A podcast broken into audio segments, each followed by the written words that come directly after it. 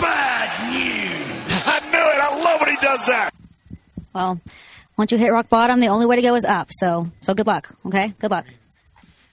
You say rock bottom, but like, it just seems like things keep getting worse. What What is rock bottom? Who decides what's the bottom of all this? I mean, seriously, you go, okay, today is Friday, and I woke up in Cleveland, and I'm going, how much worse can it get?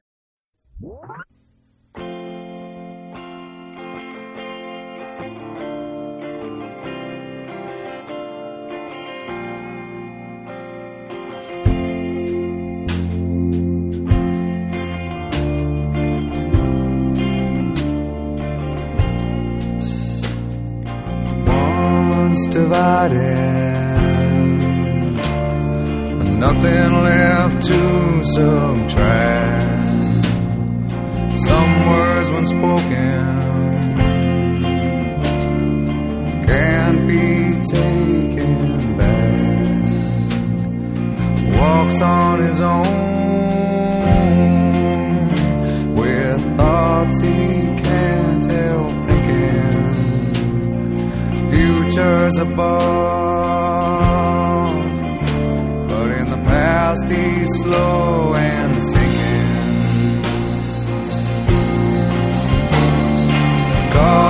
Caught a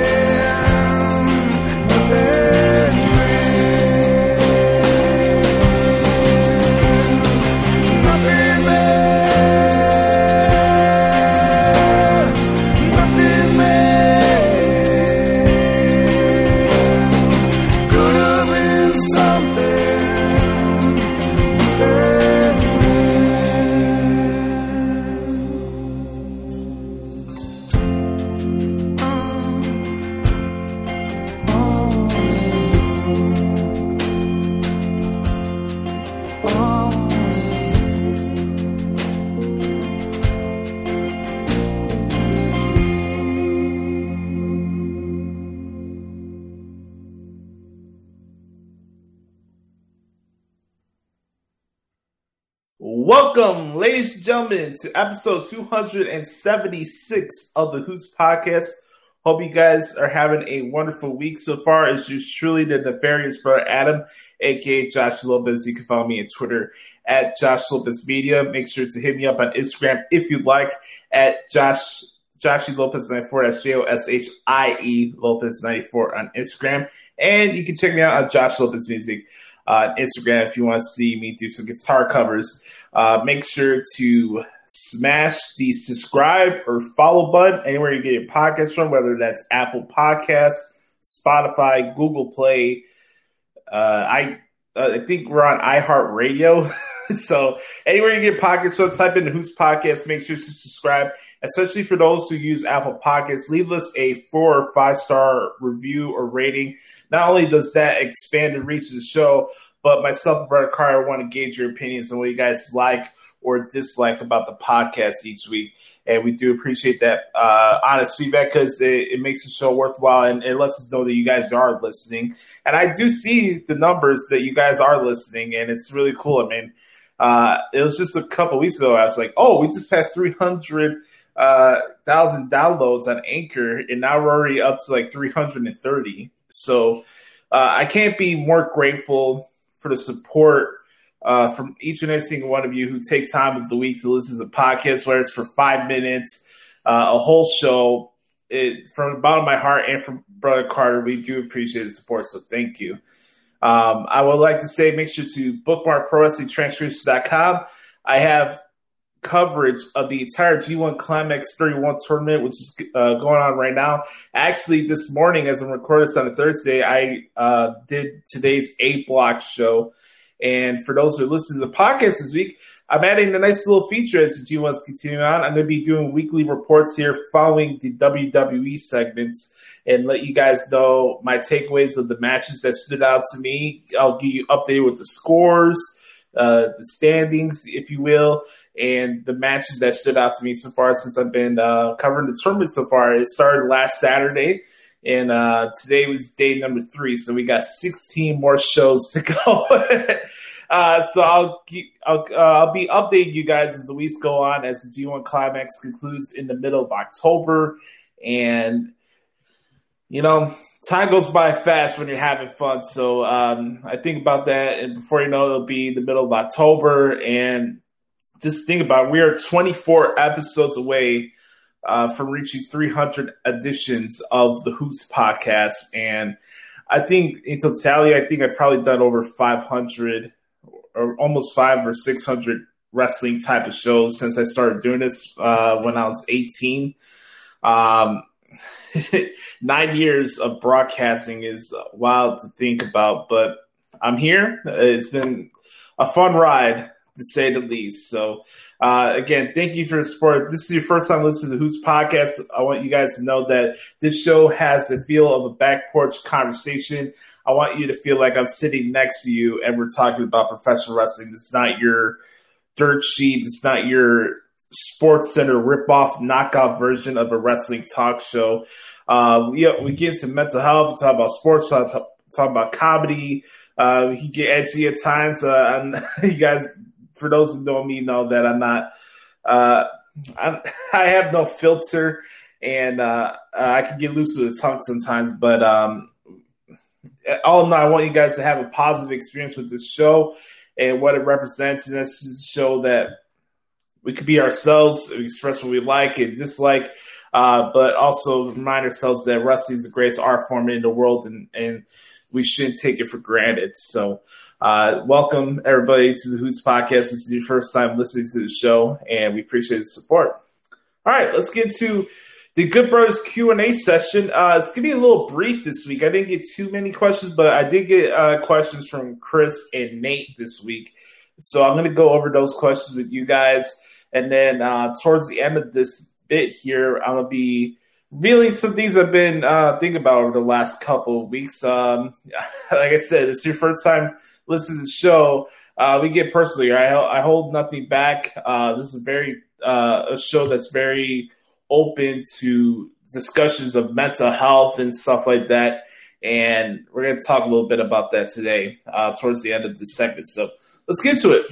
Here we go.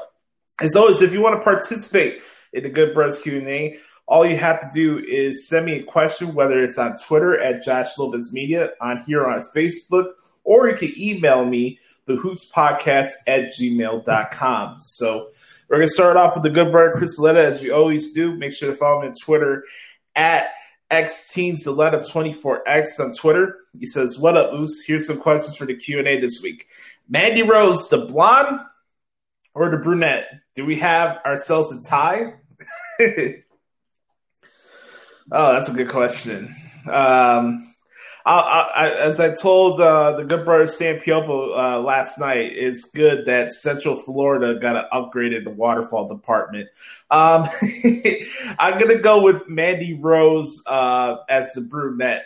I know that might be sh- shocking to some people, but uh, I think Mandy Rose with this current look that she has right now with the toxic attraction at NXT 2.0 is Mamma Mia. Uh, I think uh, I, I, won't go as far as saying that Niagara Falls is jealous of Mandy Rose right now at her current look, but it's getting up there.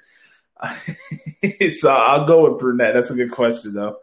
Uh, let's see if I got anything here in the chat box here. Um, next question. A fee ooh, okay. A female mock draft for the draft for both Raw and SmackDown. Oh God. Okay. uh, let's, let's do a little fancy booking with Joshie, okay? So I'm gonna go. I gotta pull up the roster here to do this properly. Um, that, that's a great question, and it's a good idea. I'm glad you asked this. It's good to add some stuff to the podcast. Um, I'm gonna do strictly Raw and SmackDown, just so we don't get confused. Uh, I would like to add some people for NXT, but no, nah, this is gonna keep us Raw and SmackDown. Okay, so we're gonna do ten for each brand. Okay, so I look here the list of the current performance currently added to the active Raw SmackDown rosters in WWE.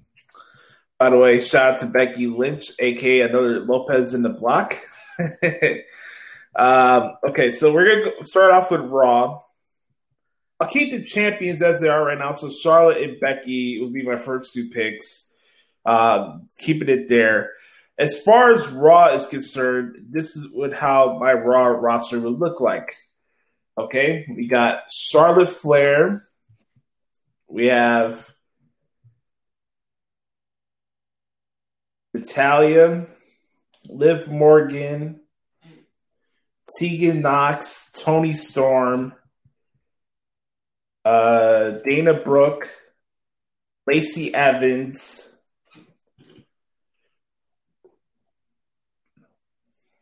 Asuka, and Nikki Cross. Okay. And then SmackDown, I got Sasha Banks, Becky Lynch, obviously, as I mentioned before, uh, Carmella, Alexa Bliss, Shayna Baszler, Bianca Belair, obviously, can't forget about her. Shotzi Blackheart, Naomi, oh, she's there right now, so it's the right choice to keep her there. Uh, I said Shotzi Blackheart already. Bayley, whenever she comes back, so it's a nice added fit. And then uh, I, I like Zelina Vega on SmackDown, so you can keep her on there as well. So, uh, and then it's fine between Nia Jackson, Tamina, uh, flip rolls. Uh, no, let's have Nia Jackson on Raw. Let's keep her as way uh, far away from Shayna Baszler as possible. So, uh, let's keep Nia on Raw, and then we'll do Tamina on SmackDown. So yeah, I think that'll work. That'll work, pal.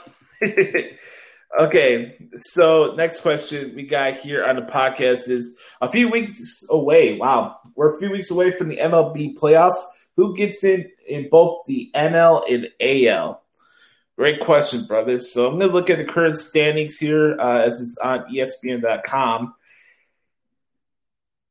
Obviously, the Tampa Bay Rays already clinched uh, their division. They are the AL East um, champions.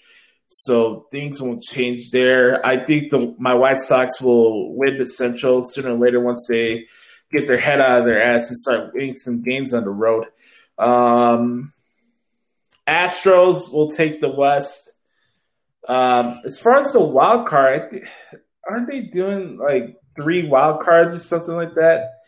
Um, okay, I'll, I'll go with the Red Sox and the Yankees to get the two wild card spots there. And then if there's an extra one, I don't know how the playoff playoff format's going to be. I'll do Red Sox, Yankees, and then let, us just say the Mariners get that last one, that last wild card spot. Okay, uh, and then the NL, I have the Braves winning out of the East. Brewers already won the division in the Central, so they got that locked. Uh, same thing applies with the Dodgers. Um, Dodgers and Giants both have clinched playoff spots. So right now, I, it looks like the Dodgers will hold in and um, get one of the wild card spots. Obviously, you got to say it right now. You know, as, much hype as the Padres got going into the season about Manny Machado, and I had to have people rubbed in my face. I can't believe your White Sox tra- traded Fernando Tatis Jr. that hasn't really mu- made much of a fucking difference. They're not making the playoffs this year. um, I'd probably say the Cardinals and the Phillies will try to find a way to sneak into the playoffs as well. So uh, it's going to be interesting. You know, the, obviously the AL is very top heavy, and then I think when it comes to the National League, it, it's so dominated by the NL West that um, I'm not saying that's predictable, but I wouldn't be surprised if either anybody from San Francisco or the Dodgers make it to the World Series or win the NL pennant. So that's where my head's at. Those those are the teams that right now I can see can make the playoffs. So that that's a good question. I, I can't believe uh, the postseason starting so soon. Like, can you guys believe it? It's already gonna be October uh, next Friday. Mamma mia. Okay, next question. When do you think Hangman Page returns? Great question. I probably say, I, isn't there a dynamite coming up in Virginia coming up soon? Uh, whenever that show is, I don't have the specific date in my head, but I, I do remember them plugging it. Whenever the Virginia show is for Dynamite, is when Hangman Page will make his return. You heard it right here first on the Hoots podcast. Okay, next question. Do you think Bron Breakker should turn on Tommaso Ciampa Should, could have, would have. Uh, that's an interesting question. Uh, I'll just say it's probably inedible. I gotta tell you, man, I'm very impressed by Bron Breakker. I, am gonna talk about him a little later on in the WWE segment as I give you my early thoughts on NXT 2.0. But I feel like Bron Breakker right now is doing some good work uh, for his limited experience, and you know, to have a proper feud like that to start off the game with this new iteration of NXT, I think is a good thing. So I it's probably a good case scenario, Chris, that that probably will happen. Uh, I can see that happening for sure. Next question. Was last night's the best was last night the best we've seen in Omega in AEW? Uh, as far as in ring work, I probably say yes. Uh, I did like the match he had with Pac more, uh, the two out of three falls match than um, no the Iron Man match he had with Pac more than this match with uh, Daniel Bryan. But uh, recently in 2021, yes, this is the best we've seen Omega in AEW. Uh, still doesn't change the fact that some of the things that continue that goes on with him and the the goof the goof squad, which I'll get into later on. But yes, uh, I was impressed with what he did last night. Last question for Chris here. He says, "Rumor is AW is working on a secondary title for the women's division. Good or bad idea?"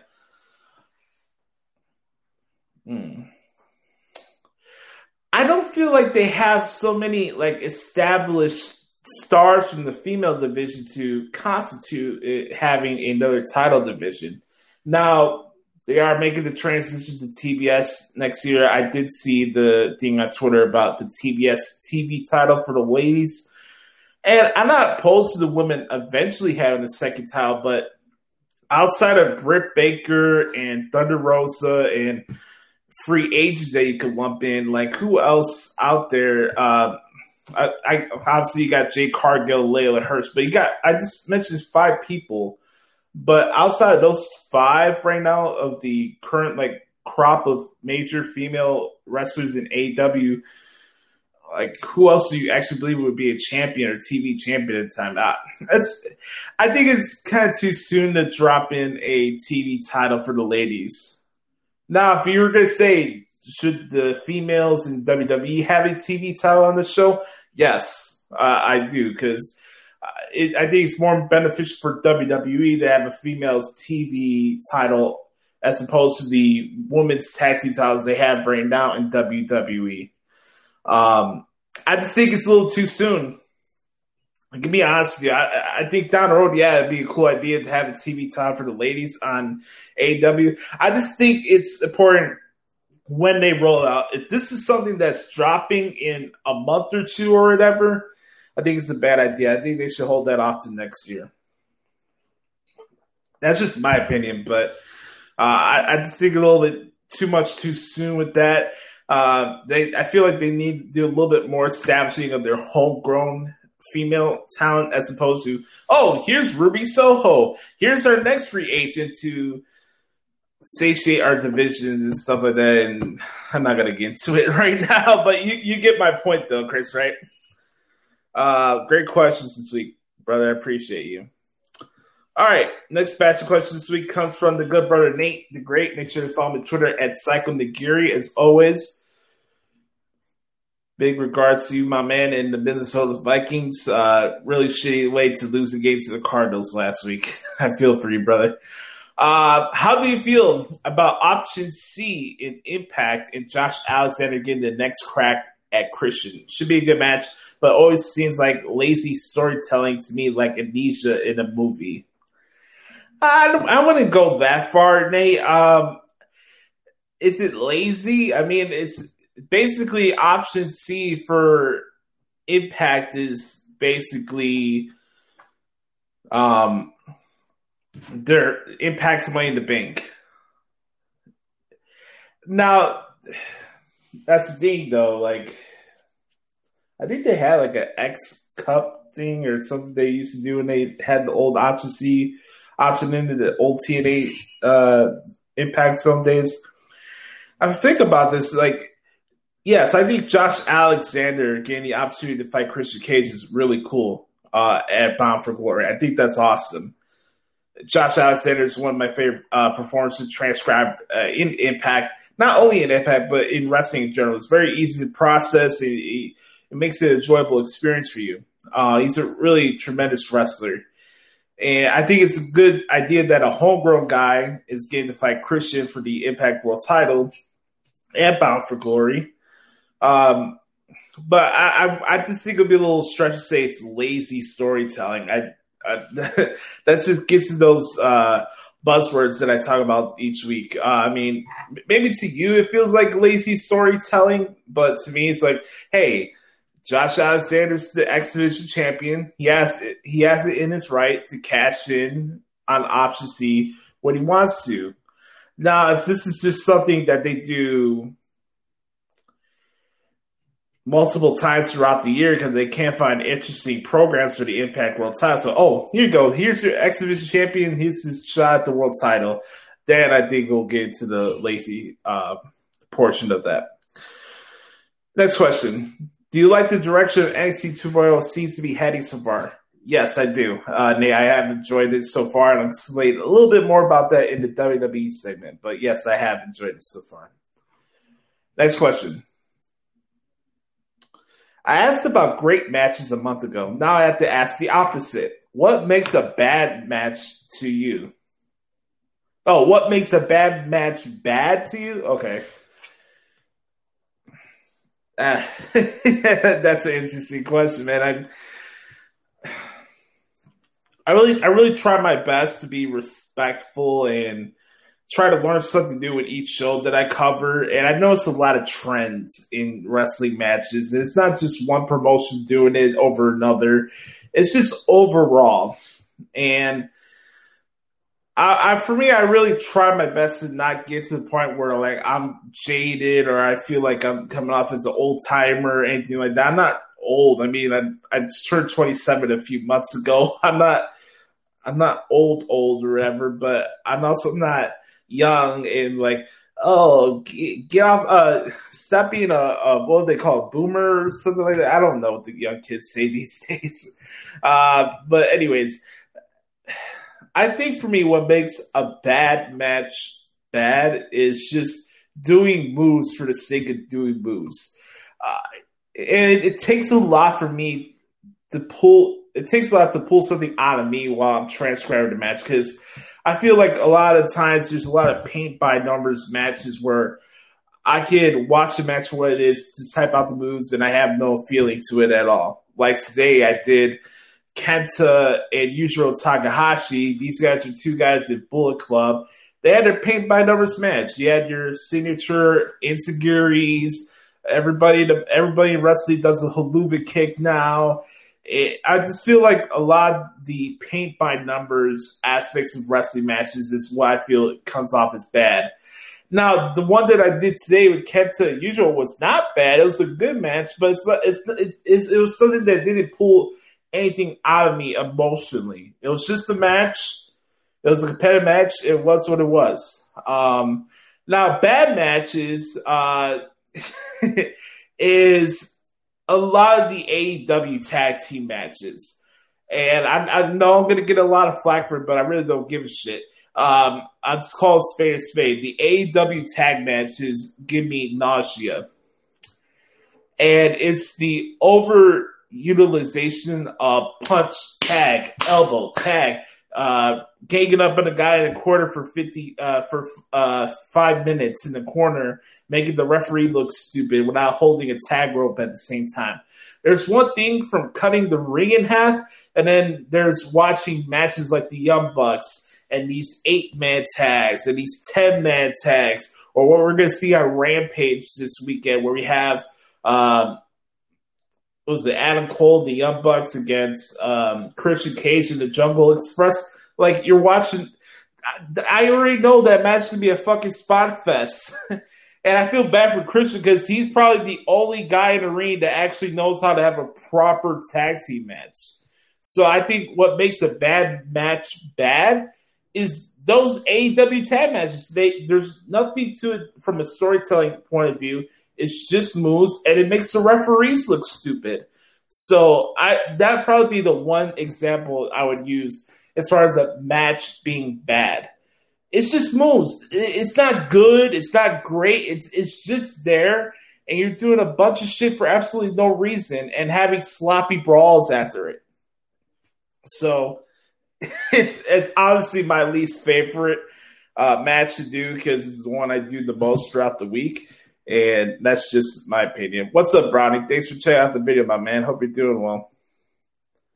Yeah, I, I can't stand the AEW tag team matches. I and, and then you have what was it, Lucha Brothers and Santana Ortiz against the Hardy Family Office. Yeah, I'm sure the referees are going to be look, made to made to look uh, good in that match, right? Like it, it's just that stuff that irks the shit out of me, you know. And also, here's another thing too if you guys are going to do, if everybody in wrestling, male and female, and I see a lot of this on AEW Dark, if you're going to do forearm exchanges, lay your shit in. Okay? Lay your shit in. Don't do a forearm exchange if it is if, if soft as fucking my pillow, okay? Like I'm really tired of seeing sloppy forearm exchanges. It forms look like this. Like you gotta lay it in. And I know that a lot of the AW matches like to lay it out like New Japan because Tony Khan's a Dave Meltzer mark, and he's doing everything he can to impress Meltzer. So he has a lot of New Japan influences in the in ring work of the show. But if you're going to do a forearm exchange, watch Ishii and Suzuki to see what a forearm exchange looks like.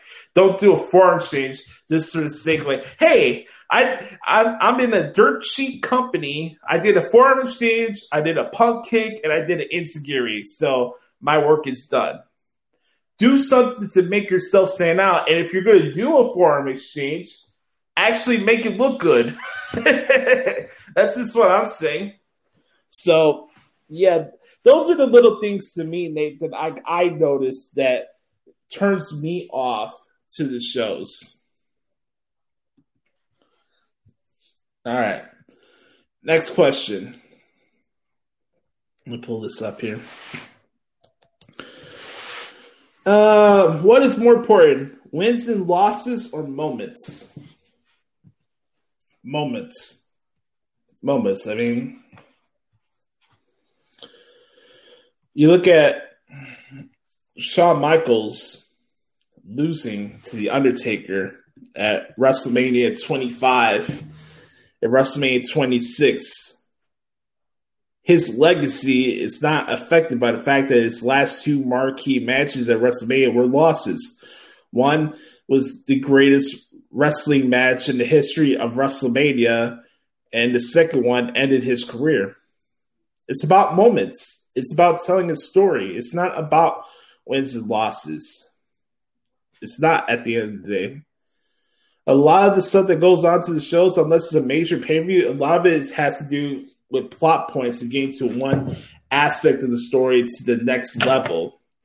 It's plot points. It's all part of this journey to we get to this culmination point of whether it's a big pay per view, a big TV special, you're telling the story at the end of the day. It's not about the wins and losses. You can watch any wrestling promotion throughout the world, and they'll show you that wins and losses don't matter. Like, look at Okada and Will Ospreay from Wrestle Kingdom uh, this past year. A classic. Ospreay lost, but you feel like Ospreay is one of the marquee major players in New Japan, right? Look at um, Ibushi won the won the G one last year. Lost his opportunity due to Jay White, and uh, before Wrestle King came around, and found a way back to win the uh, IWGP World Heavyweight Championship. it's not about the the wins and losses. It's the moments and the journey you take to getting that win at the end of the day in that moment. It's not, oh, I lost on Raw or SmackDown, so now I'm buried. Or, oh, I'm I'm going on a losing streak on Impact, so now I gotta turn heel. It's not about that. Case in point, last night you watched last night AEW Dynamite. Kenny Omega, Kenny Olivier, and Bryan Danielson had a great match, and it ended in a draw, and it left you wanting more. I'm not gonna come I'm, when I do what the hell is wrong with AEW later on. I'm not gonna go on a soapbox about the match ending in the draw because you guys know me. I really don't give a shit about the booking stuff if I if it's something that I'm watching or transcribing a wrestling match, and either I want to see more of that or it's a match that really benefited both guys, that's the takeaway that I want at the end of the day. And that's how I view things. It's not about who went over, who lost, etc., etc., or how the finish came off. Is this something that I want to see more of? Or is it something that is so consequential that was mutually beneficial for both guys at the end of the match? That's how I view uh, wrestling. So, so to me, it's not about the wins and losses. It's about the moments and the story that you're telling within your programs. So that's a good question, though. Last one for Nate here. He says, excuse me. He says, um, "Would you be okay if Punk lost on Friday?" I, I wouldn't be upset about it. Um, I think CM Punk again. It's an example about the wins losses. I I think CM Punk uh, as who he is right now at AEW supersedes whatever power ranking system that they have at AEW. As much as it's ridiculous to me that they have a ranking system when they say they're a sports based company, then you have rushing Kenya, uh, rushing Bryan Danielson into the title picture. You're already giving Ruby Soho a chance to main event your big show at Arthur Ashe Stadium three weeks into the company. It, it it just comes off hypocritical to me, you know. So when I look at Punk, he's not going for titles right now. He's trying to help the younger guys and get a name for themselves and work with the younger talent. I think that's a cool thing. Uh, would I be upset if Punk lost on Friday? No, it just be how they go about it and stuff like that. So it wouldn't bother me. But that, that's a good question, guys. Um, I want to thank Nate and Chris for the awesome questions this week. Um, the last part here, uh, right away, shouts to Nate and Chris. Make sure to follow them on Twitter. They're also guys. They do a great job of supporting this podcast each and every single week. So you can follow Nate at Twitter at Cycle de Gary. Follow Chris uh, at Twitter at XEZ24X. Um, if you want to participate with this Q&A session, all you ever have to do is um, hit me up on Twitter at Josh Lopez Media.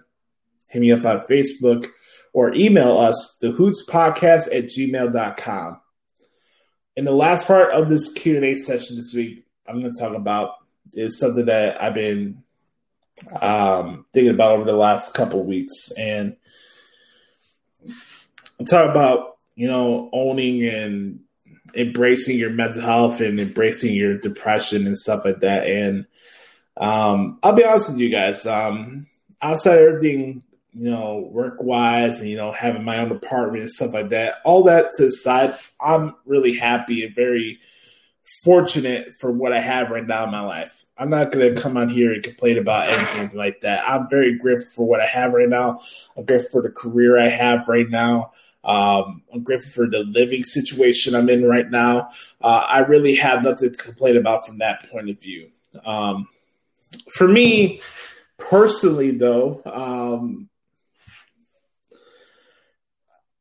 I feel a little bit of I feel a bit incomplete right now within my heart, uh, and it's been um, it's been three months since uh, I cut ties with Lauren, and I haven't talked to her since then. And it's um, little things are starting to creep back in my head. Uh, I don't know if it's feelings or uh, it, it's a lot of it. So I'm going to try to come here and explain what I'm feeling, so I can be honest with you guys and just speak from the heart. Um, and I, I feel like I should give myself more credit for how I've been handling this since everything's gone down since my last trip in Oviedo. Um, but to be honest with you, I just feel lost without her um, from a personal point of view. Like I just mentioned a couple minutes ago, I have everything I could want. Uh, I got the job I want. I'm happy with what I'm doing in my career. It's not affecting me personally with working a lot or doing stuff like that. I'm, I'm very happy and grateful for the job I have. I'm grateful for the apartment that I have. I'm grateful for the relationships that I have now with my my mom and my dad. You know, uh, I'm grateful for what I have right now. But I, I'll be honest with you, when it comes to just me, I'm not I'm not bugged down by my career right now. I, feel like I'm on the right path. Uh, I'm doing things the right way. Uh, I have a killer fucking podcast that I do every week, and I'm very fortunate to share that with you guys each week. Uh, I'm very fortunate to have the website where the transcripts are uh, getting out there, and I got a great group of friends and good brothers and good sisters who support my work, and I could be more thankful and appreciative for every single one of you uh, for giving me this platform to express myself to you guys. And I think that's very important to me because you know Thursday is my favorite day of the week because this is my chance to just let set set myself free uh, for the thoughts I have in my head when I'm not on air. And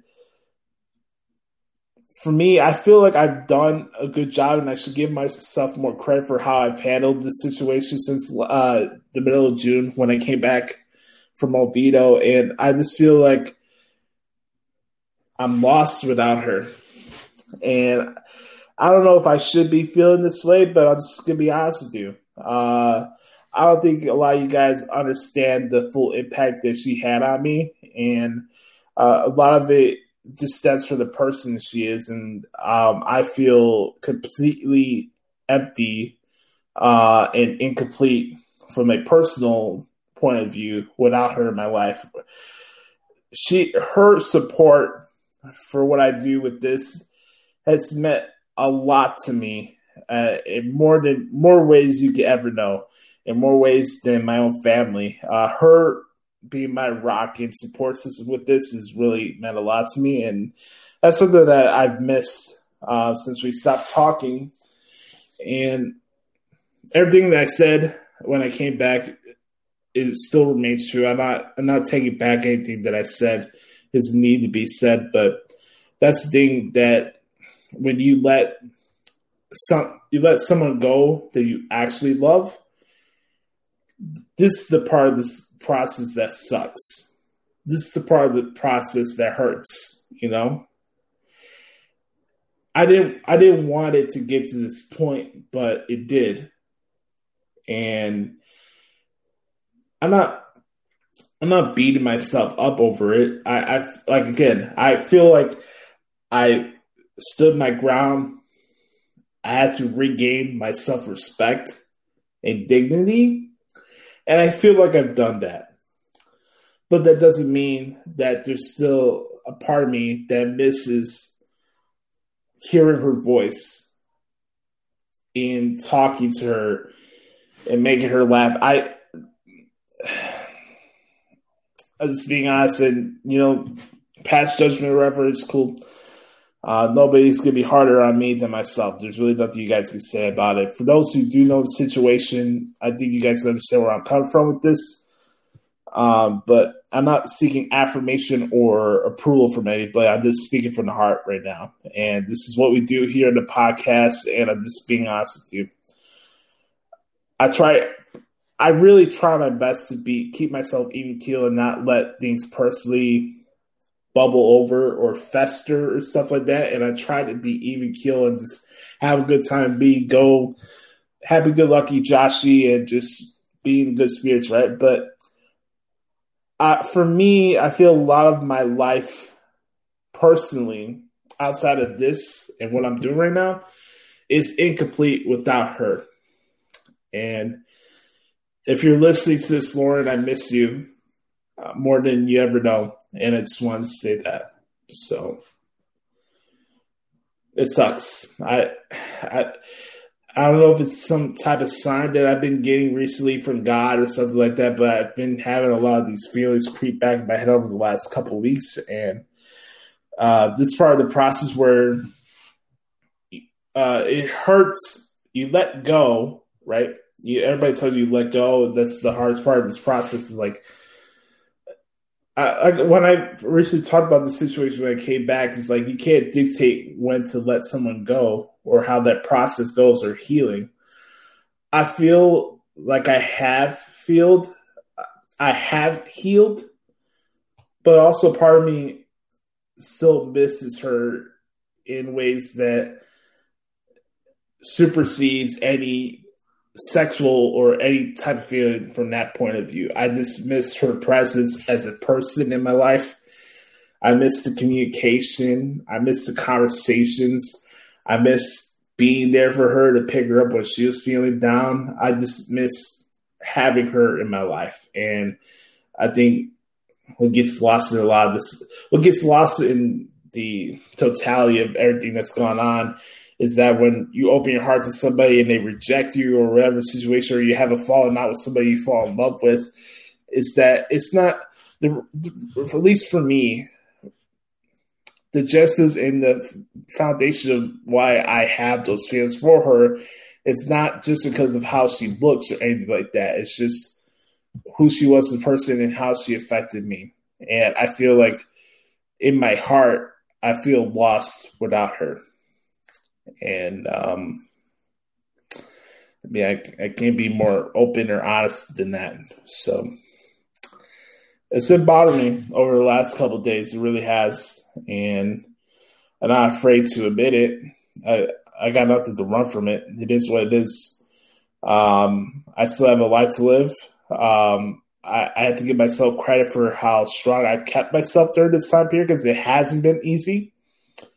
Um, it's been three months, and I'll, I'll I don't know if I'll ever hear from her again. But if you if you are listening to this, Lauren, just know that I miss you and that um, I'll still be here here for you no matter what.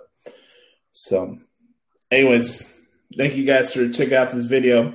And thank you guys so much for checking out this week's edition of the Good Brothers Q&A. When we come back, I'll recap what happened this week in the world of WWE right here on Hoots Podcast. Yes, sir. You know who went too far though was Edge. Edge went too far because he's a family man. He knew the risks. He knew the consequences and he still got in the ring with me. And you know who's really to blame? Honestly, who's really to blame?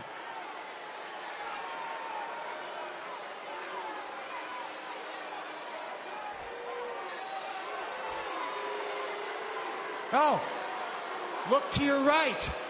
Look to the left. look in the mirror. You're to blame for what happened to Edge. Yes, you are to blame because this entire time you goaded Edge into goading me. You don't believe me? Hey, hey, you remember when Edge called me Edge Light? You remember that? What did you guys do when he called me Edge Light? What did, what did you do? What did you do? Yeah, you cheered, right? Ha! Don't be shy. Don't be shy now. Oh wait, wait, what, what about when he? What about when he dumped black gunk on my head, ruined my three thousand dollars suit? What did you guys do then, huh?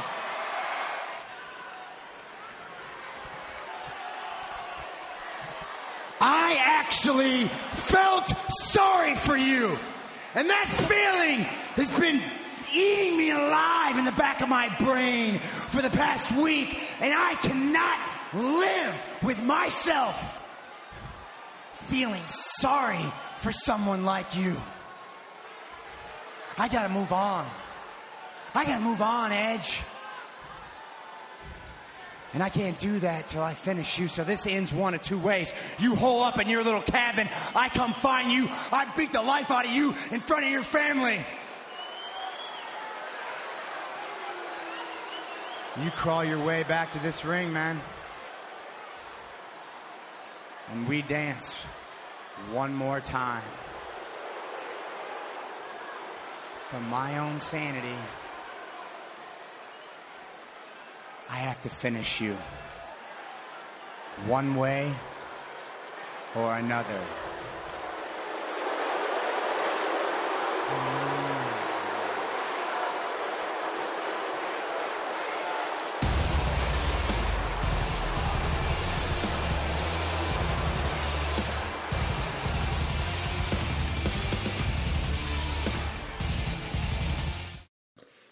Welcome back, everybody, to the Hoots Podcast. Hope you guys are doing well. Insert comments right there from Seth Rollins from this past week's edition of Friday Night SmackDown. Hope you guys are having a wonderful week. Ready to go over what happened this week in WWE, as we usually do here on the Hoots Podcast. And uh, this could be more of an abbreviated version as far as like recapping Raw and SmackDown and stuff. Not that the shows were bad this week. I thought both shows were pretty good. Uh, but also, I want to spend some time and make predictions for rules that uh, that contains extreme elements to it. No. so we're gonna be doing that um, at the bottom portion of bottom portion of this segment here. As always, I want to start off and go backwards and talk about what happened on SmackDown first before we get into Raw and stuff like that. Seth Rollins' promo this week was phenomenal, and to the point that I had to share it with you guys uh, leading into the segment this week. it's one of those things where I always see people talk about, oh, WWE doesn't sh- tell stories and stuff like that. And a lot of it just goes over your head because there's a lot of people that hate watch the product, and there's a lot of people who, uh, you know, are so bogged down by the overconsumption of WWE programming and the stuff that they produce that a lot of stuff goes over their head. Like I, I hear the guy Dipperstein from GP all time say all the time, "Oh, WWE doesn't tell storytelling." Well, uh, listen to Seth Rollins' promo last week and tell me there's not storytelling in WWE. Then we go, of course, to the tribal chief, and you know, we're all in the island of relevancy, right? And we had uh, Roman having Paul Heyman tell everybody that uh, everybody's afraid of Roman Reigns, that Brock Lesnar fears Roman Reigns, and it, and Finn Balor uh, is afraid of Roman Reigns because if he wasn't afraid of Roman Reigns, then he wouldn't have to tap into his inner demons, if you will, uh, to. Um, uh, challenge for Marines for the Universal Championship this Sunday at Extreme Rules, which is going to be an awesome match. Uh, they did announce that Roman and Finn Balor will be an Extreme Rules match, so expect a lot of shenanigans in it. Uh, so, anyways, yeah, I thought SmackDown was just a solid show from top to bottom. I I, I enjoyed uh, the stuff uh, getting to see like T- Toni Storm and um, Liv Morgan team with each other was pretty cool. That's a pretty good waterfall tag team. But uh, we did find out that Liv Morgan will be fighting Carmella at Extreme Rules, so it looks like their mini feud is coming to an end on Sunday, and uh, could end quicker. um, what else? Becky Lynch ruining Bianca Belair's homecoming celebration in Knoxville. I thought was interesting. Cool to see uh, Brother Carter on the show. on Friday. it was nice to see the director of operations in the house. Should I call Brett Carter Mayor Carter? That's a good question. Mayor Derek or Mayor Carter? Uh, let's go with Mayor De- uh, Derek. I think that's a better option. uh, anyways, yeah, so it was nice to see Kane on the program this week uh, to honor Bianca Belair. I thought that was a cool segment all in all, so I'm looking forward to that match. So I, I thought SmackDown was good as far as like they didn't have to do too much. Like I'm already sold on the SmackDown programs that are going to be featured at Extreme Rules on Sunday. A lot of this, especially what goes on tomorrow night, it's more just plot points and getting into the show. I think I'm already sold with most of the match programs for SmackDown that's heading into Extreme Rules. Now let's talk a little bit about Raw. Raw started off this week with Big E's title celebration, and you know Big E uh, thanked the crowd, thanked everybody that supported him along his way, even when people were chanting "New Day sucks" at him. Uh, he sent a special shout out to Brodie Lee, which got everybody emotional. Got me a little misty eyed as well. Uh, it was a great promo, and then we got into the New Day against the Bloodline on Monday Night Raw, which is just phenomenal match. Um, it's just really interesting to see tag matches where referees are respected and still can go off without a hitch. Uh, that match was fucking awesome. Uh, I thought this week on Raw was a really, really strong show. I think this may be the first Raw show that I enjoyed more than SmackDown as a uh, weekly show in a while. Uh, this Raw was fantastic. Uh, we had the Bloodline beat uh, the New Day needs to help from Bobby Lashley. I thought they did a really good job making Bobby Lashley look good coming off of losing the title last week. Um, of course, Randy Orton and AJ Styles never had bad matches, so I thought that was great as well. Uh, Sheamus and Jeff Hardy was a fun one to watch. Jeff Hardy beat Sheamus, which kind of surprised me. Now it'll be Sheamus against Jeff Hardy. Uh, no, it'll be Damian Priest putting his U.S. title on the line against Jeff Hardy and Sheamus in a triple threat match at Extreme Rules. So, even though there's not a lot of hardcore matches announced for this pay per view on Sunday, remember, there's no rules in a triple threat match, so you'll see weapons in this match. So don't worry about that uh, too much. Um, what else? Oh, of course. Charlotte Flair and Alexa Bliss.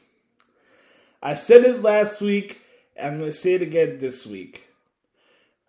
somebody put an APB out for Bryan Alvarez because this dude swores on his dying world that nobody cares about this program. Alexa Bliss is turning away viewers. What was it this week from Meltzer that people were walking out of the arena during this segment? That he had a number of people that walked out. Like, if you guys haven't figured out that Dave Meltzer Bryan Alvarez are full shit, like I don't know what else to tell you. I, I really don't. I really don't. So they try to save face by saying people are indifferent or turn away from the segment, yet it was one of the best segments on the show. It's been one of the best programs going into Extreme Rules on Sunday. And I, I loved it. I, I thought it was a really, really good segment. We got new Raw Tag Team Champions in Rhea Ripley and Nikki ASH. They defeated uh, Natalya and Tamina.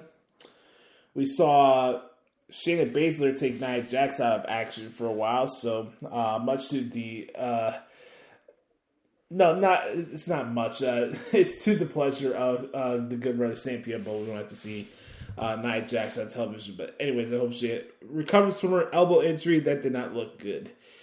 And then that was pretty much it. Uh, I mean, of course, I can't be remiss without mentioning the barn burner triple threat main event with um, Roman, Biggie, and Bobby Lashley.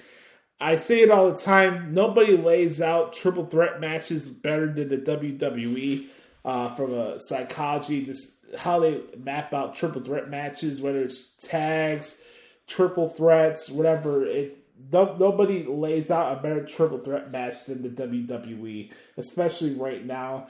Uh, that match was off the fucking charts, and I'd love to see that again down the road. But Roman Reigns is the tribal chief. He's the end all be all. He is the head of the table.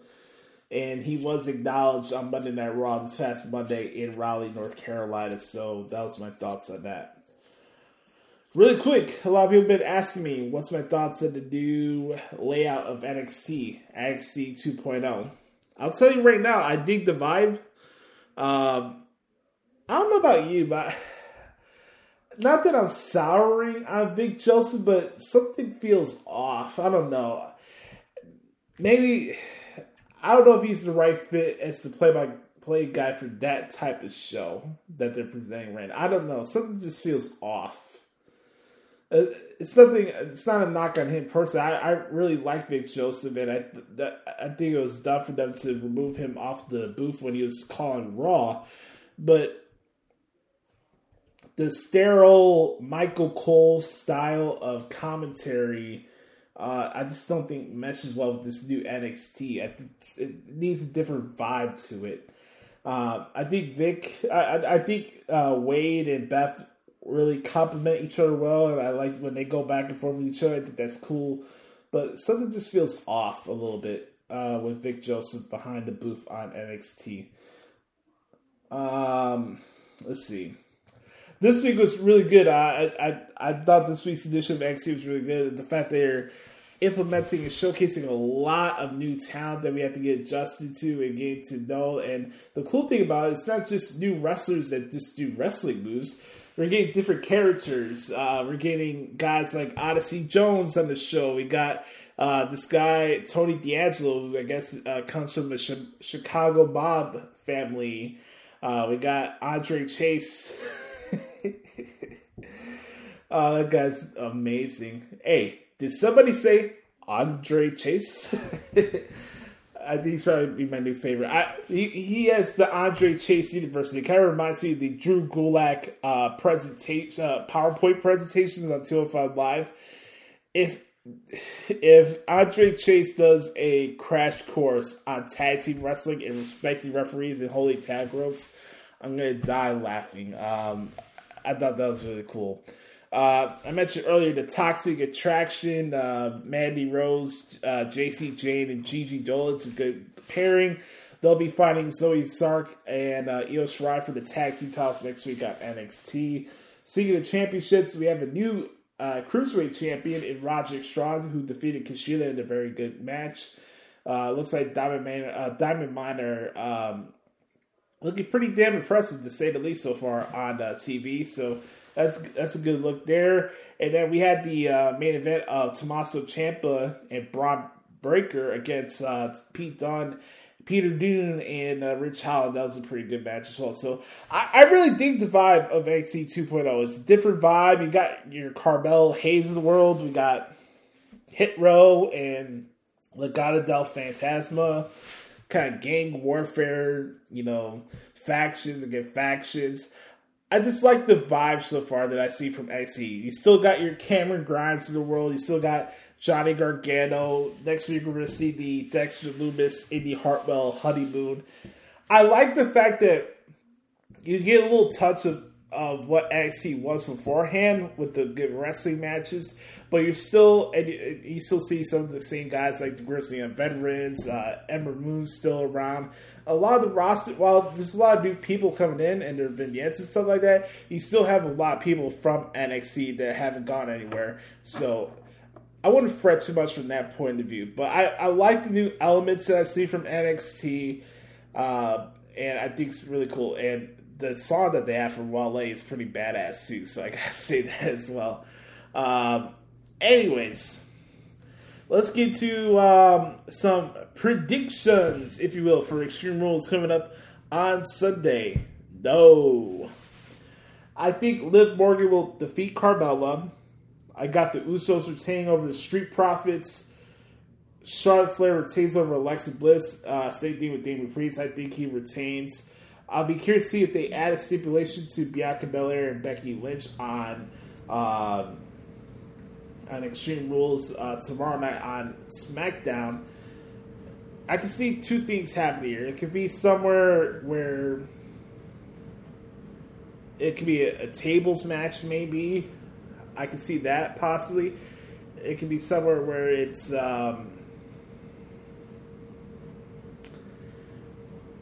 this. You're it made this the other Extreme Rules match on the show um, with interference. But I also will not rule out this. You know, there's been a lot of reports that Sasha Banks has been uh, behind the scenes over the last couple weeks, and she, while she hasn't been used on the show, she has. I, I have a sneaky suspicion that Sasha Banks could find her way, sneak her way into this, and cause that match to end in a no contest.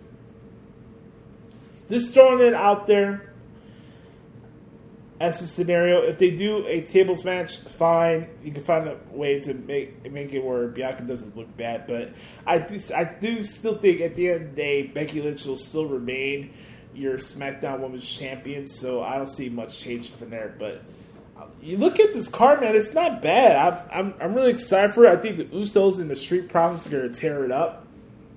Obviously, you got the main event here, uh, the Tribal Chief against uh, Finn Balor.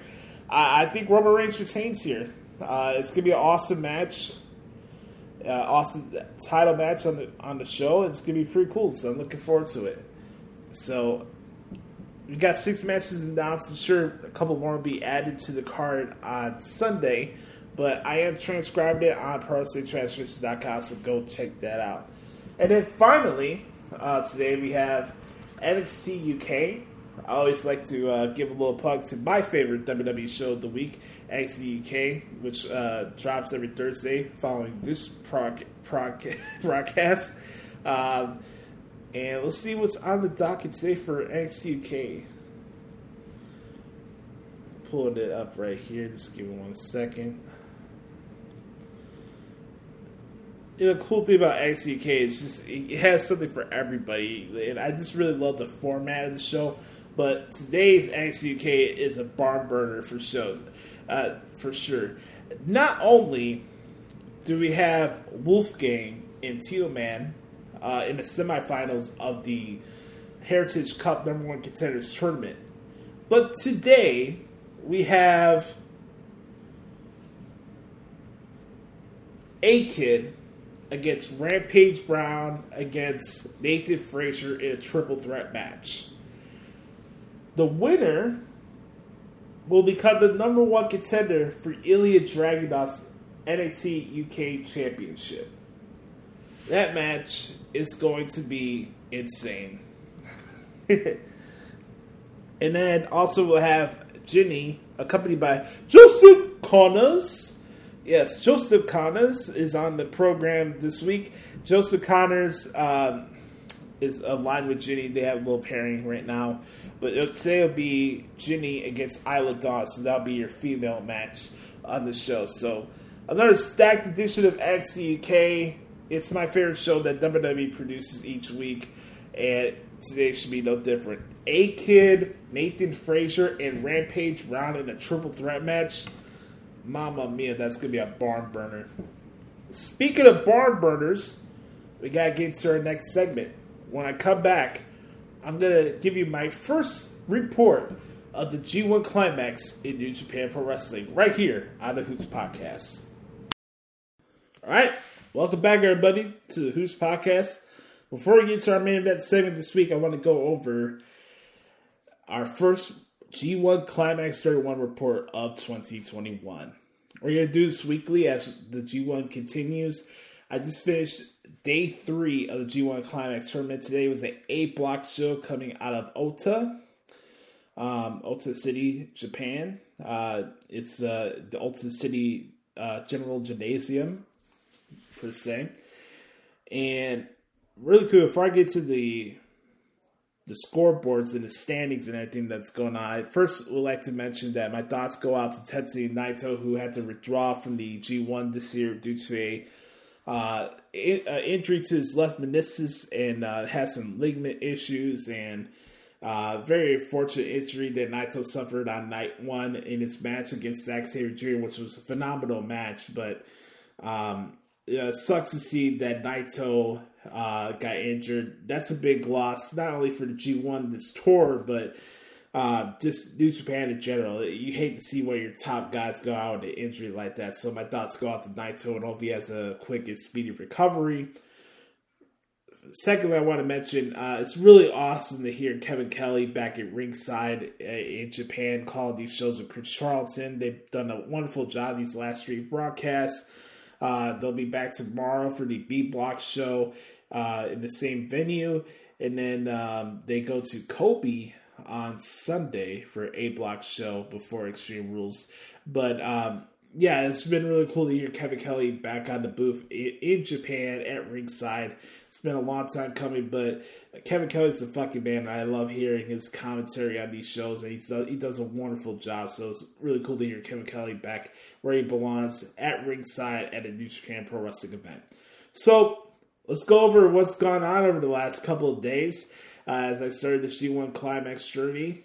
So we have. Um, start off with day one. We had Kota Ibushi losing to Yujiro in an upset. Then we had uh, Ishii losing to uh, Shingo in the main event, which was an absolutely insane match. Uh, just absolute barn burner. Uh, and then you look at the B Block show. I, I tell you guys right now, I, and I mentioned this on Twitter. I really think the B Block's going to have the best quality shows on this tour so far. Um, but I don't, I don't want to sleep on the A Block because the A Block has good competitors too, and it can have really good matches as well. I think the A Block is top heavy, but as far as overall match quality, the B Block is where it's at. Uh, especially uh, on uh, last Sunday, we had Jeff Cobb against Chase Owens. I thought that was a good match. Tama Tonga tore the house down with um, Sanada. I thought that was a fantastic match. Uh, what was it? Uh, Hiroki Goto against uh, Taichi was tremendous. And then, of course, I'd be remiss without mentioning um, Okada and Tanahashi was a fantastic match. Oh, I can't forget this other one too. Evil and uh, Yoshihashi had a good opening match as well on Sunday. So that whole B Block show uh, this past um, Sunday from Osaka was a tremendous show. But Okada and Tanahashi was just absolutely art, man. It, it, it was an amazing match. If you haven't seen it, go out of your way to go check it out. And then um, tomorrow, uh, as I'm recording this on a Thursday, we have Okada and Evil as your main event. Also, got uh, Tanahashi against Hiroki Goto. Uh, I think what else is on the show tomorrow? I think um, I think it's Jeff Cobb and Yoshihashi. And then um, Taichi is taking on Sanada. So, yeah, it should be a pretty fun show tomorrow uh, as well for the B block. As far as what happened today, um, obviously the other competitors that won't be able to fight Naito in the G1 now have gained extra points. So Tonga Ta- Tonga Loa today fought Yuji Nagata, but it was a special singles match, so he did not have a tournament match today. Uh, we had Toru Yano losing to the Great Khan. I can't believe I'll say this. The Great Khan is your current leader in the A block with six points. Uh, I, I mentioned earlier I thought Kenta and Yujiro's match was solid. Nothing great, nothing horrible or anything like that. Kenta won today. Uh, the Ishii Ibushi match was, my God, man. this is the sucky part being a, a New Japan fan, especially for me because I'm such an Ishii mark. Like, you want him to get in the hot start and actually believe he has a chance to make it the finals, but he he gets always the top matches right out the gate. He gets he digs himself such a hole. It's like what the fuck, man. uh, he lost to Ibushi today. It was an awesome match, man. Like there's never an Ishii match that I don't enjoy, but when him and Ibushi get in the ring each other, it's just freaking art, man. Uh, I I love when they get in the ring each other. Then uh, Shingo and Zack Sabre Jr. Uh, to me probably had the best match in the tournament so far today. Uh, their match was absolutely insane. Uh, Zack Sabre Jr. made uh, uh, Shingo tap out to some modified triangle choke towards the end of their match. Uh, that was an awesome ass main event. So it was really, really good. Um, so let's let's go a little bit over the scorecards. Like I mentioned, uh, the Great Khan is currently leading the standings right now in the A block. Uh, we got a tie as far as the standings uh, in second place with four points. Uh, let's take a look at this really quick as I got this updated. Um, CSA, Shingo, Bushi, Kenta, Yujiro, and Yano have four points. And then Ishii and Loa round out the bottom end of this block with two points, which is unfortunate. Uh, as far as the B is concerned, we have uh, one way tie with Okada, Taichi, Sanada, Jeff Cobb, and Evil at two points, and everybody else has zero points as they only had one event so far. So, uh, like I mentioned, tomorrow we have Hiroshi Tanahashi against Hiroki Goto, Tama Tonga against Chase Owens in a Bullet Club match. Jeff Cobb and Yoshihashi, Sanada and Taichi, and Okada and Evil. And then coming up on Sunday, uh, we have two singles matches. First is Master Wato against the newest young lion, Kosi, Kosi Fujiwa. And Shingo Takagi will have his singles match against Yuji Nagata. That should be a lot of fun. Uh, the Great will be taking on Yujiro. Uh, Tonga Loa will be back in tournament action against Toru Yano. We have Ishii and Kenta. My God. Uh, it's the semifinal, and then we got Ibushi against Zack Sabre Jr. Uh, as the main event on Sunday, and then next week is uh, insane with shows on Wednesday, Thursday, Friday, back to back to back shows. Uh, next week it's gonna be insane. Wish me luck. uh, but it's a lot of fun. We got a lot of great wrestling going on right now in New Japan, and um, it's gonna be a lot of fun to uh, cover this tournament.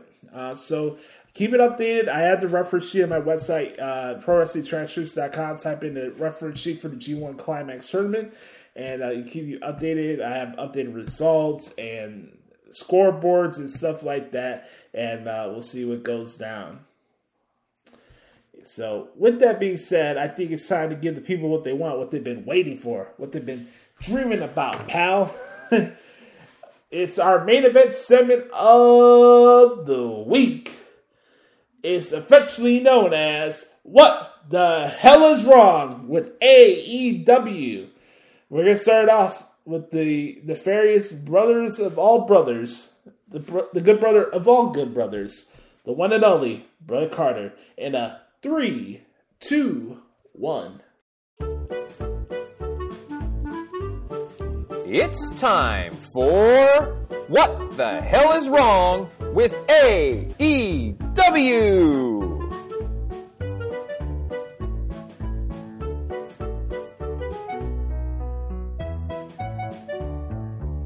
What the Hell is Wrong with AEW? I gotta tell you, this actually was a pretty good show from Dynamite this weekend. We'll get into it, but there were still some things that made me say, what the hell is wrong with this company? But not a whole lot. Not a whole lot. So let's get into it. Uh, in this week's edition, I'm going to just outline every bit of the show because there was so many good things about it, uh, just with a few small what the hell is wrong with them in there. So let's get into it and then we'll break down the show here. Pretty cool atmosphere for uh, Kenny Omega and Bryan Danielson, I must say. Also, holy crap, Daniel's uh, chest was hella red. I got to say, props to him for taking all those shots, man. He can really take a chop. And, like, wow, he's not afraid to really get after it. So that was crazy. God, I hate the North Carolina thing with his entrance. It's so stupid. He's not from there. Kenny Omega is Canadian. He's not from North Carolina. It's so freaking stupid. It's AEW Don and Olivier and Don Callis trying to be funny, and they just make himself look like jackasses. But they do that every day. Anyways. Omega is a good athlete, but he takes his conceited gimmick way too far. It's not entertaining anymore, it's just annoying. Like him being a prick is just like it's it's not funny anymore. Like it's it's not it doesn't show to me that he actually is capable of defending his championship. Uh, also, does Kenny Omega ever not oversell? Like seriously, it's it's I can't stand watching Kenny Omega wrestle. He's a good athlete, com- the most overrated wrestler of all time, and it's not close how overrated he is. Um, he's fine. Uh, it, this was a good match. I enjoyed it. Uh, really good match, and I like the idea of a time limit draw because it extends this going forward. I, th- I, think it's fine. A lot of people are complaining about it. I think it's fine. I have no problems with it because you can continue a match with them later on, and it's fine. It's actually storytelling. Oh my god! AEW is actually trying a storytelling concept. Oh my god! What a concept! Wow! Woo! Uh, apparently, rules still don't matter in AEW. There's no countouts. There's no DQs. At everything, at, at this point, every match might as well be a no disqualification match because during this match, I mean, they were running down and they were clearly outside the ring for more than 10 seconds. Ref doesn't care. Uh, it's it, it, there's no rules in AEW. The referees are useless at this point. Um, so again, really good match with Danielson Omega, but then it, it's ruined because the elite come down and ruin it by acting like pricks. And of course, there's a post match brawl because AEW. Uh, you know, you've got the elite, the, the SuperKliq as they call themselves. Give me a break.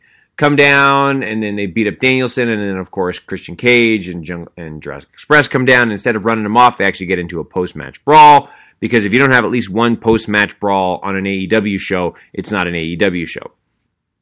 I just feel so bad for Adam Cole, and I hate what they've done to him.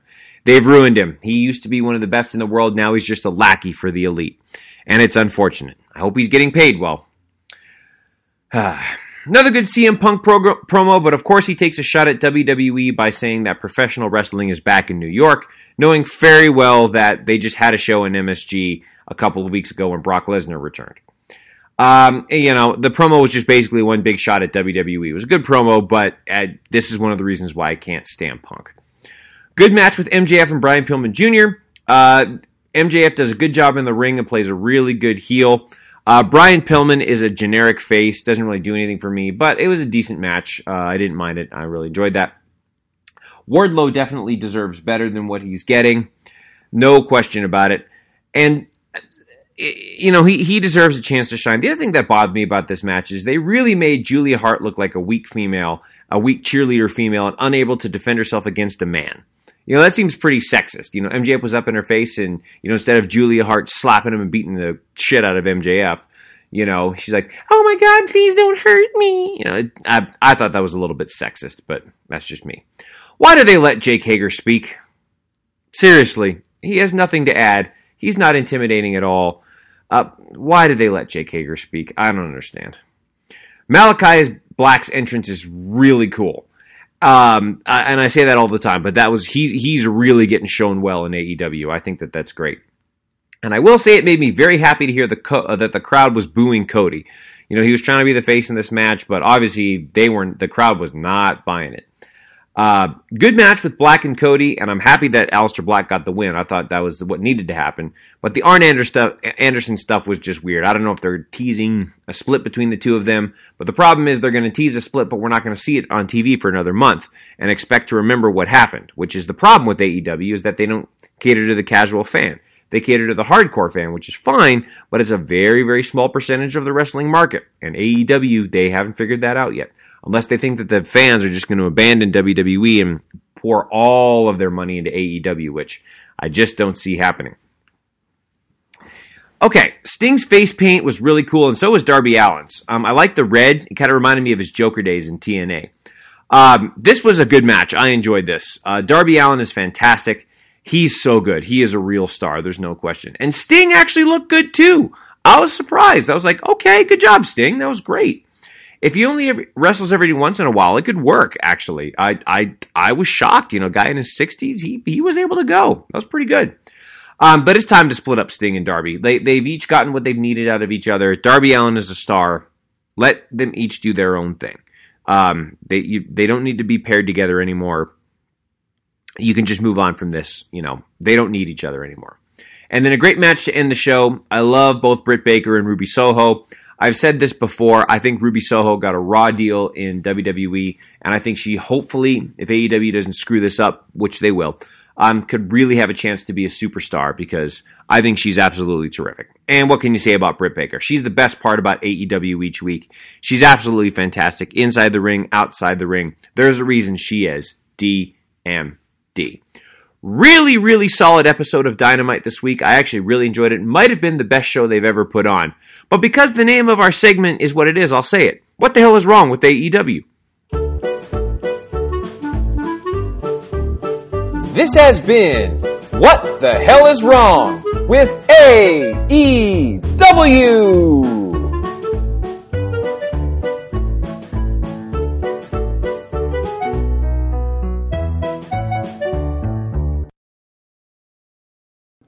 Thank you, Brother Carter, for the submission this week, my man. I appreciate you. You never cease to disappoint me, my man. Make sure to follow Brother Carter on Twitter, at, by the way, at Derek Stoughton, if you will. All right. What the hell is wrong with AEW? AKA, what isn't wrong with AEW? Everybody wants to know, hey, Joshie, did you like Grand Slam last night? I'll give you my answer. I did. I did enjoy uh, Grand Slam last night. Uh, just like Brother Carter said, uh, I think I enjoyed the show for the most part. And I think it's always been a misconception of myself and Brother Carter that our goal here with this segment is just to absolutely trash the shit on everything that goes on the show, like Meltzer and Alvarez would do with WWE. But we call a spade a spade and we say what we like and we don't like. So there's some on the show that I did like, and there's also stuff that I had to call spade a spade and call bullshit on. So, um, with that being said, let's start it off. Um, you know, I was, I would say that I was pleasantly surprised, but I was surprised that there wasn't as much WWE shots or arrows thrown or blah blah blah blah on this broadcast last night as I was expecting it to. I thought this was just gonna be like, okay, here's our new signees, and here comes a bunch of gazillion shots towards WWE because that's just the vibe that I get off this promotion. But we started off with Kenny Olivier and Karen Danielson. Uh, I have to say, shout out to Bryan for uh, publishing his uh, article on the uh, Players Tribune. I thought that was awesome, and I, I have a lot of respect for Bryan Danielson, the person. The person. So eh, when I call him Karen Danielson, just understand that I'm talking about the character, I'm not talking about the man. Like, take it easy, folks. Uh, but yes, we had Kenny Olivier against Karen Danielson, and I'll tell you what I enjoyed the match for the most part, but that's mostly due to Bryan Danielson. Uh, we still have Olivier prancing around this ring, uh, prancing around the ring with his jazz hands and his jazz fingers and his goofy facial expressions. I, I think I counted like seven or eight V triggers in this match last night. Uh, it was a very physical match, and it's one of the better matches I've seen from Kenny recently. I'm not a big fan of his work in the ring. I'm not, so sue me for, for it. But um, it, it shows a lot when somebody pulls something out of him that I can enjoy in a match. So, big shout out to Bryan Danielson. I have no issue, no reason to go on a soliloquy or event about the match ending in a time limit draw. Uh, they'll have another match. I still gonna hold to my guns that it's kind of dumb that Bryan is automatically gonna be thrusted into the top picture. What can I do about it? This show is for the dirt sheets and not establishing an actual alternative product. Anyways, uh, so I thought that was a good match. Then we get into uh, backstage interview with Officer Barbrady with Jake Hager. Hey, my name is Jake, and nobody still doesn't give shit about me, Hager. And the Ayatollah of the Rona, uh, Mickey uh, Mickey Trump in the house. So I gotta say this. I could give two shits about the card on Friday for Rampage. I don't. I hate saying that as somebody who's a Suzuki fan too, but you have three tag matches, two of them that I don't give shit about. They're gonna make the referees look stupid. In Adam Cole and the Young Bucks against Christian Cage and Jurassic Express. Of course, this uh, Bert Carter mentioned there had to be an afterbirth after Olivia Danielson. Uh, and no, I'm not interested in that match. Then we got the Lucha Brothers Santana Ortiz against the Hardy Family Office, which is going to be a spot fest, and that is what's going to be. And then we have uh, the main event's going to be Suzuki and Archer doing the job to Moxley and Kingston in a lights out match. I'm not for the hardcore outlaw macho bullshit matches. So, like, I don't have any other sense to watch Rampage on Friday besides CM Punk wrestling, obviously. So, Punk will be fighting uh, Powerhouse Hobbs, and we'll see how that goes. Uh, speaking of CM Punk, um, his comment about professional wrestling hasn't been in New York for a long time. I thought was very interesting to me. Not to the point that Brother Carter mentioned about uh, SmackDown being there, but uh, correct me if I'm wrong. Wasn't Ring of Honor in New Japan at Madison Square Garden in 2019, or that was Sports Entertainment? I needed to know.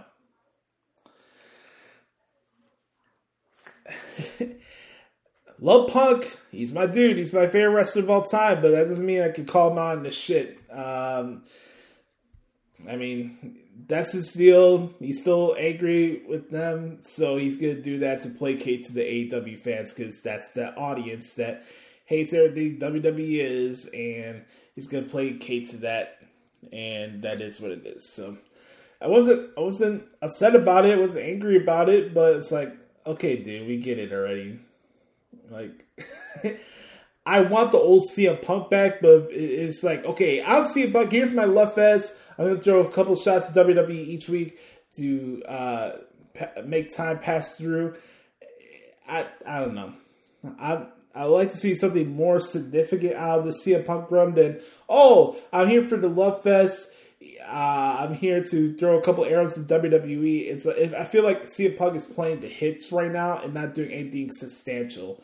And it's not a knock against Team Taz or Darby Allin or anything like that, but I don't feel like there's anything significant that CM Punk is doing right now. And I hate saying that with the fact that my favorite wrestler is back on TV. So I'm not take I'm not taking Punk for granted, but nothing that he's done so far has really moved me moved me besides the match he had it All Out and then the first promo he had at Rampage. So uh, happy to see Punk on TV, but um, hope to see something interesting down the road. Um, I thought MJF and Brian Pillman Jr. was a paint by numbers match. Um, I thought they made Brian Pillman look like a dumb baby face in this match. Um, you know, shaking the ropes, doing the stomp on the mat, and looking at the crowd, looking at the crowd after every move he does. Uh, this stuff that was a little weird. Uh, Yeah, MJF was good. I just felt this match was kind of rushed. It was more of your paint by numbers match. I didn't feel like anything substantial. Like the fact that this was a regular match with all the shit that MJF taught to MJF, uh, that MJF taught to Pillman in the coming weeks. I I'm I was surprised it's not a no DQ match, but they decided to. As per ritual, when it comes to these big shows, AEW likes to drop their load, uh, shoot their load, and you know give Danielson and Omega away for 30 minutes on free TV, and then we got to rush everything else throughout the show. I just felt like the vibe and the flow of the show kind of went downhill after the Omega and Danielson match. Don't get wrong, I, I enjoyed the show for the most part, and I there wasn't aspects of the show that made me want to pull my hair out besides the next match I'm going to talk about. But I enjoyed it for the most part, but the rest of it was just there for me. Uh, just like this match. All right. Now we go into Cody Rhodes against Malakai Black. Jeff Jarrett's to have a hard time trying to get to win people over um, in the coming weeks. Uh, no, I will not be binge watching uh, Rhodes to the Top on TNT. I will not be binge watching that, even though it was nice to see um, Brandi Rhodes on my TV screen. Uh, she got the curves for days, and it's always good to partake in that. I'm gonna keep that to myself. uh, but yeah, I, I, thought this match was a clusterfuck. Uh, this is my least favorite match of the show. Um, get Arn at get Arn Anderson out of the ringside area with his fucking Matt Nagy play sheet. Uh, I'm so tired of seeing that pairing. The whole concept of him being the coach of uh, Cody Rhodes was stupid in the first place.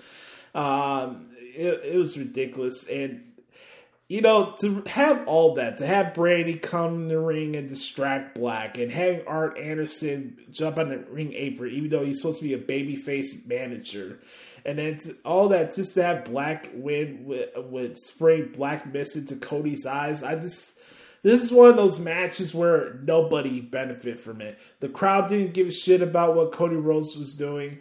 Yeah, they were cheering for Black, but you're not supposed to cheer for Black.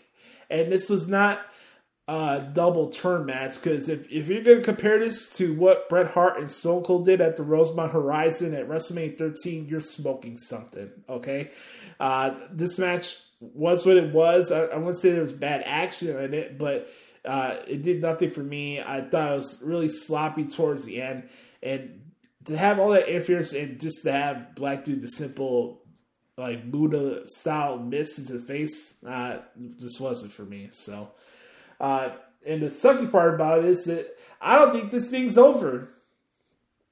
And before you know it, Rhodes will beat Malakai Black, and then he'll turn heel. So, yeah, not a good look. Not a good look. Um, I thought Darby and Sting's match with FTR was good. Uh, Sting is a, le- a legend. I said it last night. Just a true, true, pure legend, and I have all the respect in the world, all the respect in the world for Sting. What he does in the ring, while I'm indifferent to the pairing with him and Darby Allin, he's done really a really good job in the match he's been booked in since he's joined AEW and still being allowed to wrestle and stuff like that. So I'm happy for Sting, and he's still putting on good performances. So it was really cool to see that. And then um, the only thing I'll say is this, and I love FTR. Those who listen to the podcast know that I love FTR. They're one of the few acts in AEW that I do enjoy.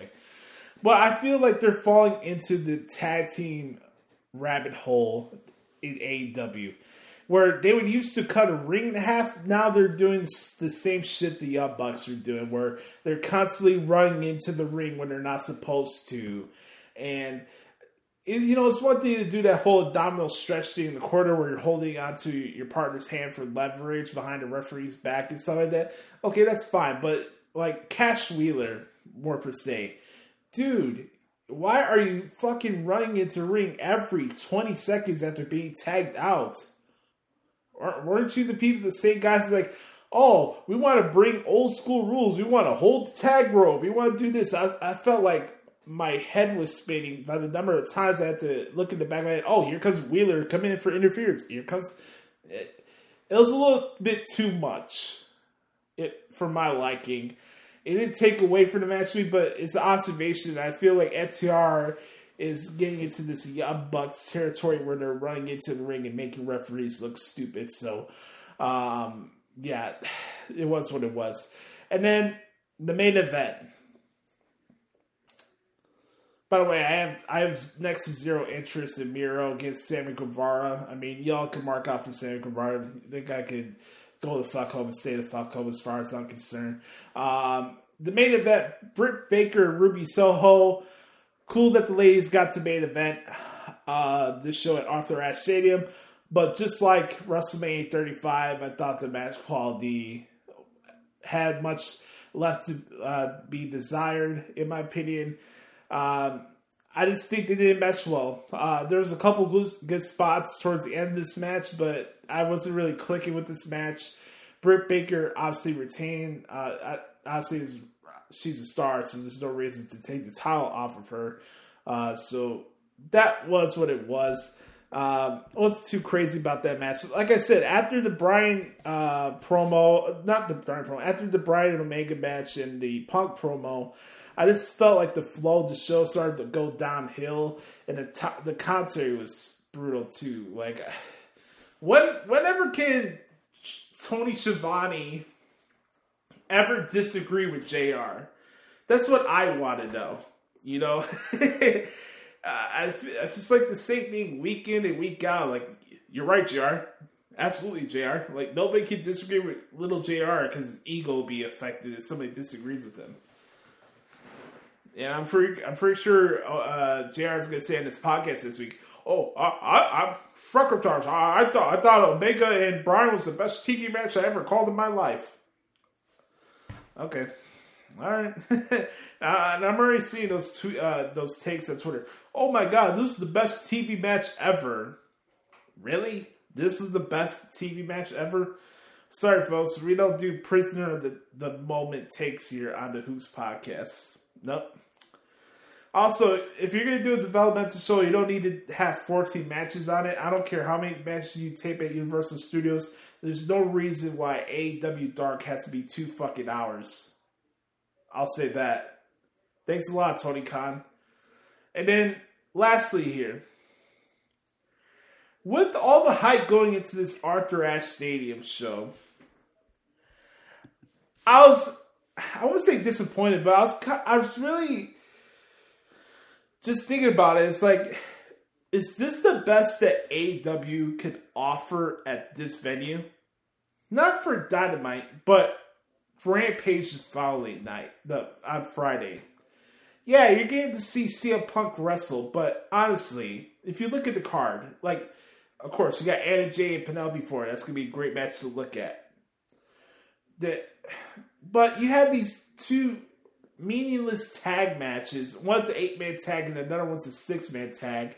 And then uh, no, there's three of them. Three mid card tag matches. You got the Men of the Year against the Inner Circle. Who gives a shit? The inner. Uh, what, what did Dan Lambert say? The inner, the inner circle jerk. oh, I love Dan Lambert. He's the man. But honestly, you got you got Scorpio Sky and Ethan Page against the Inner Circle jerk. You got the Lucha Brothers, Santana Ortiz against the the Hardy Running Lip Office, and then you got the, the SuperKliq against the Christian Cage and the Jungle Express. Is this the best that AEW could offer? Especially with this show being on a Friday night, being two hours. I don't know. And Punk is fighting Powerhouse Hobbs. That's fine. We'll have to see.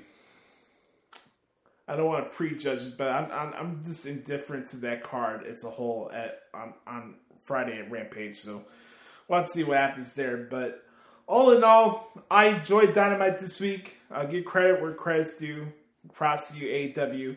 But still, you guys know the name and the title of this broadcast. It is what the hell? The, let me rephrase that. you know what the title of this broadcast is and this segment is. And that, folks, on that note, is what the hell is wrong with AEW this week. I want to thank you guys so much for hanging out with me for this week's edition of the Hoots Podcast. As always, you can hit me up on Twitter if you like at Josh Lopez Media. Make sure to subscribe and follow the Hoots Podcast anywhere you get podcasts from Spotify, Apple Podcasts, Stitcher, Google Play, iHeartRadio, anywhere you get podcasts from. Make sure to bookmark ProWrestlingTranscriptions.com. Make sure to follow Brett Carter on Twitter at Derek Stoughton. Make sure to support his work at DerekStoughton.com. And I always like to remind you guys to be the authentic product that is yourself. And remember, nobody dictates the pace of your life but yourself. I'm Josh This been episode 276 of the Hoots Podcast. Hope you guys enjoyed the G1 this weekend. Hope you guys enjoy Extreme Rules.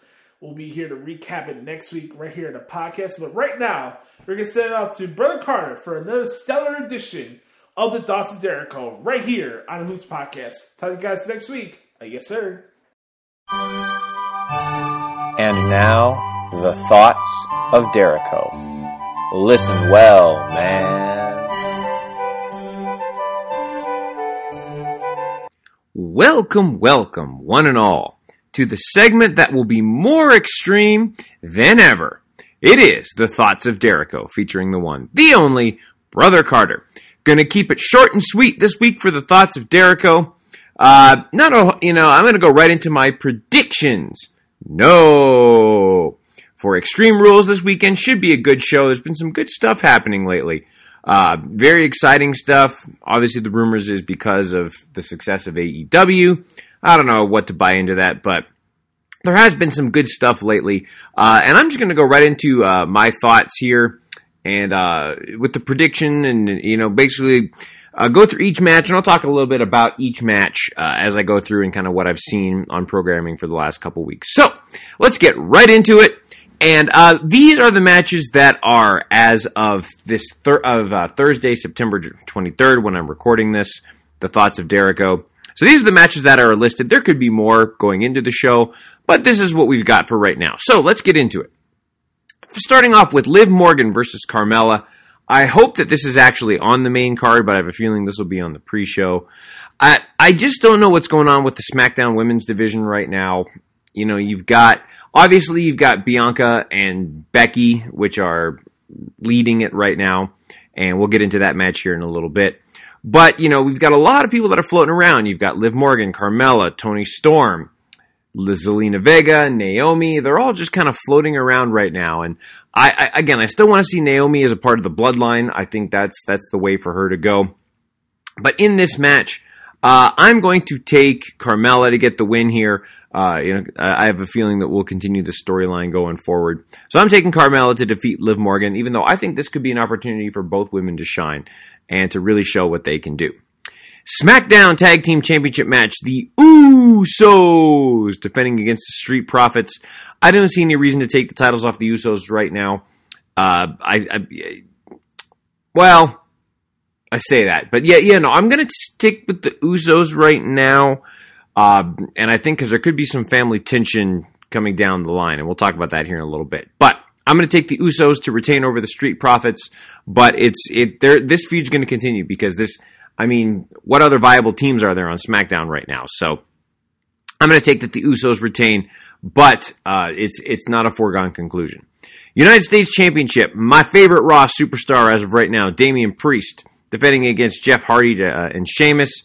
Uh, this was made a triple threat match this past week on SmackDown, uh, or on Raw, excuse me. I'm going to take Damian Priest to retain. I love Damian Priest. No reason to take the title off of him right now. It's an easy way for there to continue any feuds that they want to because of triple threat match rules. Uh, Damian Priest has been defending his title in triple threat matches a lot recently. He did it with Sheamus and Drew McIntyre a few weeks ago, and now we've got Jeff Hardy and Sheamus. So I'm going to take Damian Priest to retain, but they'll keep this feud going forward into the, the remainder of the fall. And I love it. I love Damian Priest. Becky Lynch versus Bianca Belair. Becky Lynch defending the SmackDown Women's Championship, and they're finally going to get their actual match that uh, that they didn't get at SummerSlam, which everybody was freaking out and upset about. But this has been the build to this, so it's fine. Everybody needs to just relax. I'm going to take Becky to retain here. I don't see a reason for them to put Bianca the title back on Bianca just yet. I do think they can get one more match out of them though. So Bianca will eventually win the title back and establish herself as the face of the SmackDown Women's Division, which I des- I think she deserves. She, I think she's absolutely terrific. Um, but I think Becky Lynch gets the win here, and they can get one more match out of them a little bit later. Charlotte Flair, the GOAT, woo, versus Alexa Bliss. This one is interesting because, you know, you've got you've got Charlotte Flair, who is the goat of all time, the greatest of all time, and Alexa Bliss, who has kind of been floating around for a long time, and she's ever since the, the, you know Bray Wyatt left WWE. I don't really know. Her character's just kind of been floating and stuff like that, and she's finally getting her shot at the Raw Women's Championship. I think you can get one more match out of them. Eventually, Alexa Bliss will win the title. So I'm going to take Charlotte to win here. I don't see a reason to put the title on Alexa Bliss just yet because she's because this feud has kind of been building, but not really. So I think you can build this a little bit more before finally putting the title on Alexa. So I'm going to take Charlotte Flair to get the win here, but not sure. Uh, but but I also could see Alexa winning as well. As of now, the WWE Championship is not being defended at this show. I don't think they'll. I don't think they'll throw it on there just yet. With what's going to happen with Big E, Bobby Lashley, I don't know what's happening with that. I don't know if they'll add a match. I don't know. But so right now, the WWE Championship is not being defended. I'm not worried worried about that because they'll eventually do something with that, uh, getting into the October November pay per views. But um, we'll see. But we'll see. I, I will say that I love Big E as champion, and I think he's doing some really great work. And then finally. We've got the Universal Championship match. Roman Reigns defending against the Demon, Finn Balor. Now, I mentioned this when the Demon returned a couple weeks ago that I was very scared about what they were going to do with this because of, you know, the Demon's never lost and Roman Reigns seems unstoppable. So what do you do? However, I, I started thinking about this, and once they made the match official for Roman Reigns and Brock Lesnar at Crown Jewel, this became easy. Finn Balor is going to win the Universal Championship, and Brock Lesnar is going to cost him. Uh, because then it keeps the demon alive, it keeps the power of the demon alive. Demon can win the Universal Championship, uh, eventually get the storyline where Roman Reigns, well, Roman Reigns takes care of Brock Lesnar at Crown Jewel, then a Survivor Series, or at the December pay per view or a TLC, I guess it would be. Roman Reigns can just say, "Well, you you go and compete me with the Demon." Finn Balor says, "No, I don't need the Demon to beat you." And then Roman Reigns once again wins the Universal Championship in December. So I'm saying that Finn Balor defeats the head of the table and becomes your new Universal Champion. And those are the thoughts of Dericho this week. My final thought is, can't wait for football. Se- or I'm so glad that football season is back. Uh, I did not think that the Bucks were the Tampa Bay Buccaneers were going to be what they are, but man, look out for them. It's going to be crazy. This has been The Thoughts of Dericho. You're smarter now, man.